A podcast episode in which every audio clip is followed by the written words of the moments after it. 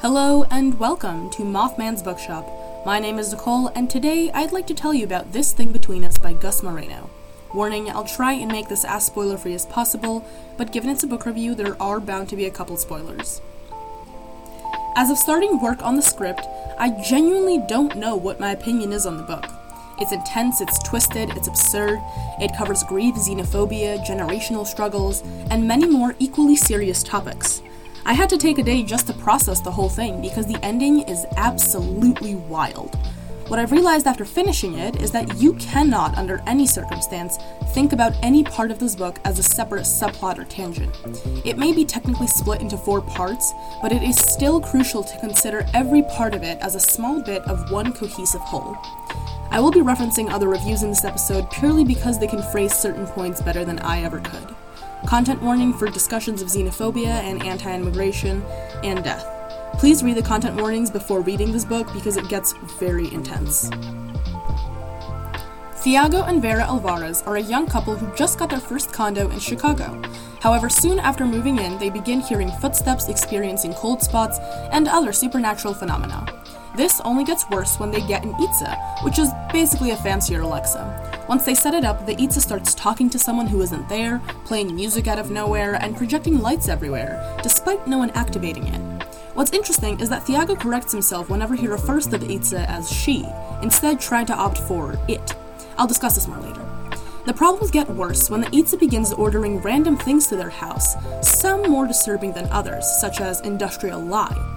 The problems get so bad that the two decide to do some research and find out a witch was forced to move out, and before leaving, she did some kind of terrifying ritual, which, as we find out later, opened a portal into this world. However, before they're able to go and investigate, Vera dies in a freak accident on her way to work one morning.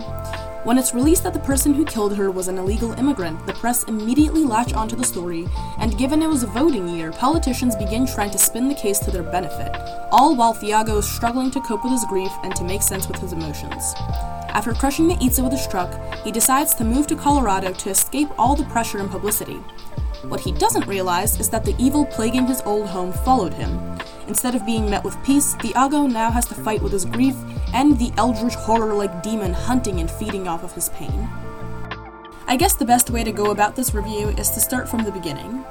The main character and narrator, Thiago Alvarez, is Mexican American, as is Vera, the main difference between them being their connection with their culture and heritage. It's mentioned a couple times that Vera has always had a better grasp on Spanish than Thiago, and she's generally more involved with the cultural side of things. The first part of this book really dives into what, quote unquote, makes a Mexican a Mexican, and what it's like having immigrant parents and not being able to talk to them. I may not be Mexican, but I do relate to some of his struggles because of my own immigrant parents. I feel disconnected from my culture sometimes because of American influences. I'm glad my parents forced me to learn to read and write the language, and I grew up speaking Russian, but my sister prefers English and her Russian isn't too good, despite growing up speaking it too.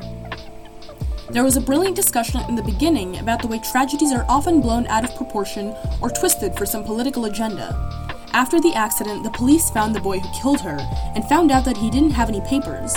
Moreno says, quote, Of course he didn't have papers. Now you'd be the poster girl for the people who blamed everything on immigrants, your face on white nationalist websites. Unquote. When Vera died, news outlets sensationalized it and made grounds for activists for immigration and politicians to twist the story to fit their audience's views. But that's not what's important. The fact that the boy didn't have papers isn't important to her death. It wasn't a gender based crime, it wasn't racially motivated. It was a horrific accident, but because of who was involved, no one in the family got time to grieve before they had to start beating away reporters and activists trying to visit the hospital she was in. I think Moreno did an amazing job addressing this topic, seeing as it's especially relevant in today's world. As I mentioned in my summary, there was a little detail that I really loved. In the beginning, Thiago is telling us about how everything began with the Itza and refers to it as she before correcting himself, himself with it. I was rereading that section and noticed something interesting which makes this detail even better. Before now, Thiago had been referring to the Itza as it, but when he makes a point of correcting himself, we suddenly become more aware of the language he uses to describe the device. He writes, The four of us traced their story back, but we couldn't figure out what could have triggered her. It. After that, Thiago continues to use it, but in a couple pages he fully transitions to using she and her for the Itza. It's a bit of a commentary on the way we tend to humanize technology and give it human pronouns, like he or she. I think it also provides an early horror aspect and a bit of foreshadowing of the humanization of whatever is haunting the apartment. Having talked about the bulk of the social commentary, I have some things to critique. I thought the beginning tried to cover too many things at once and felt a bit like someone speeding through an essay before a deadline. It made a lot of good points, but at the same time, the story stretched its- itself too thin with that whole first part. During part two of the book, we started seeing some dream sequences, and I believe the way they were written were, was meant to blur the line between dream and reality. But the transition from one to another was done poorly the first few times. Towards the end, Moreno really hit his stride, and the dreams and transitions were done really well.